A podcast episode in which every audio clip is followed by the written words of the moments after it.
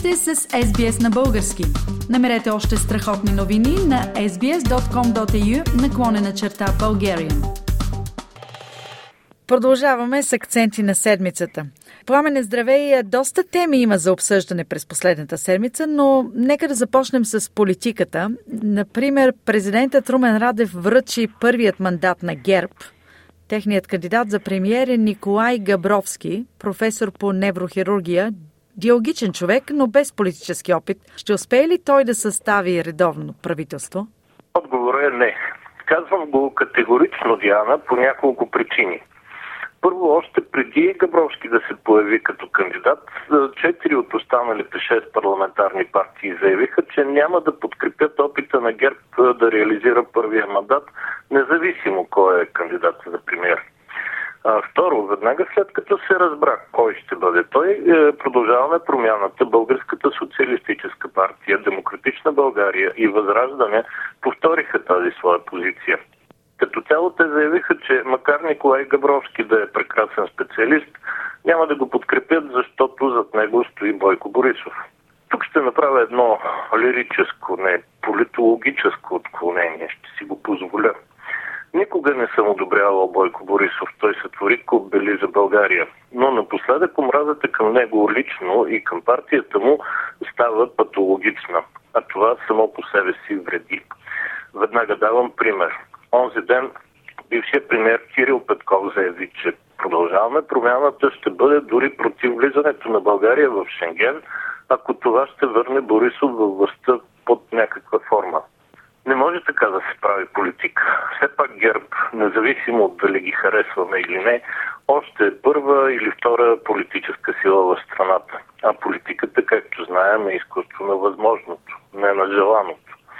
Така че, като не могат да ги заобиколят като фактор, другите партии трябва да намерят начин да работят с тях. Да, може да се договорят различни формати за това, без Борисов или без други хора от върхушката на ГЕРБ. Може да се търси чисто програмно сътрудничество. Много неща могат да се направят. Но да се държи България с нейните тежки проблеми като заложник на личната омраза, да се тика тя все повече в ръцете на президента Румен Радев, който все по-откровенно използва властта в руска полза, изглежда нелепо, като крамола в детската градина, а не като дело на сериозни политици. И най-видимото доказателство, че нещата няма как да станат по този начин, по който се върви напоследък, е факта, че България за година и половина гласува цели четири пъти на практически безплодни парламентарни избори и е на път да тръгне към пети вод. Добре, но да се върнем на кандидата на ГЕРБ за премьер Николай Габровски и защо няма да успее да състави кабинет. Третата причина е, че той няма никакъв политически опит. Това е сериозен проблем. Четвъртата причина е, че няма откъде да вземе подкрепа. Четирите партии, които няма да го подкрепят, са мнозинство в парламента. Да, български възход на Стефан Янев вече каза, че ще го подкрепи.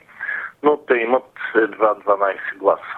Неясно остава за сега позицията на Движението за права и свободи. Но ако приемем, че и те кажат да на ГЕРБ, общо гласовете им стават 115, с 6 по-малко от нужния минимум 121.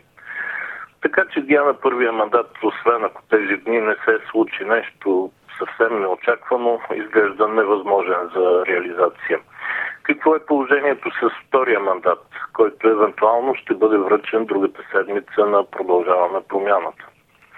Там нещата пък май са още по-тежки. Имам предвид факта, че продължаваме промяната, обявиха в края на краища готовност да реализират втория мандат като правителство на младсинството заедно с Демократична България, но поставиха девет условия за това.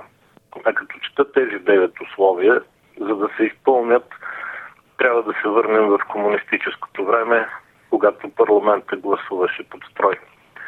Най-реалистично е деветото искане – да се приемат бързо законите, свързани с членството на България в Шенген и еврозоната. Това може да намери солидна подкрепа между 160 и 170 гласа. Повечето от 8-те други предложения също са добри сами по себе си.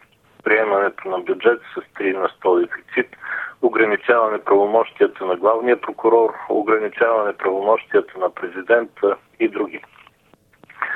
С повечето от тях, и то най-важните обаче, има огромен проблем.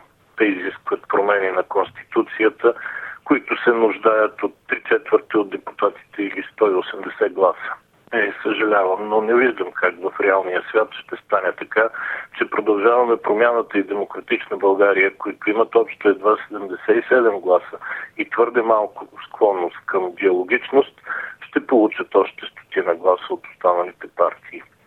Най-малкото ГЕРБ, с които продължаваме промяната, изобщо не искат да сътрудничат, имат 67 депутати и те сами по себе си са блокираща квота. Да не говорим, че Възраждане пък са антиевропейци и са против влизането в Шенген и еврозоната. БСП и Движението за права и свободи пък имат свои възражения за премахването на хартияната бюлетина, което се иска. Това е бюлетина, чието връщане те току-що подкрепиха. Ситуацията е следната. Противоречията са на лице, съгласието не. От което следва, че и втория мандат пада жертва, още преди да е връчен. А за третия изобщо не искам и да говоря Диана, защото имам усещането, че там нещата ще се превърнат в истински фарс, особено ако бъде връчен на бившия служебен премьер Стефан Янев. Лошата новина е, че докато в България се занимаваме с безплодни сметки за правителство, в Европа вече три държави отхвърлят възможността да влезем в Шенген от 1 януари 2023, както се очакваше.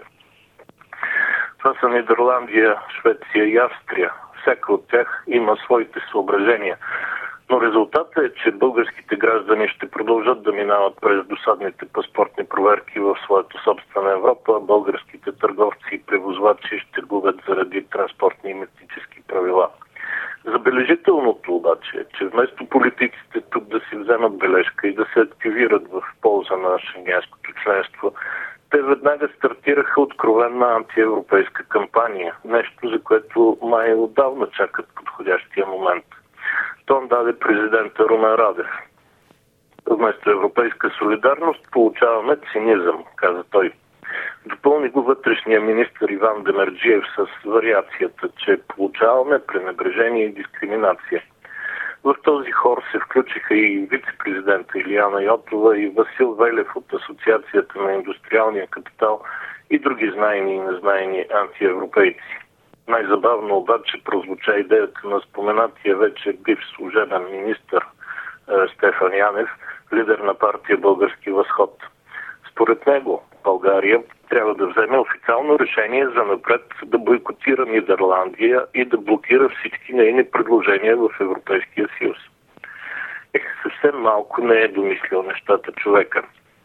Какво правим? Например, ако Нидерландия предложи, за да покрием най-после критериите за членство в Шенген, Европейския съюз да ни даде безвъзмезно една солидна сума пари. Ще блокираме ли това предложение? Така че, Диана, това не е нито първата, нито ще е последната мъдра идея на въпросния Стефан Янев. Ето защо казах, че ако този човек получи третия мандат за съставяне на кабинет, има опасност всичко да се превърне в фарс. Ясно ще се ходи на избори, защото с сформирането на правителството нещата закуцаха и с влизането в Шенген също, май дълго ще се играе на една безплодна и невъзможна за победа куцанка. Чухте коментарът на политически анализатор Пламена Сенов. Харесайте, споделете, коментирайте. Следете SBS на български във Facebook.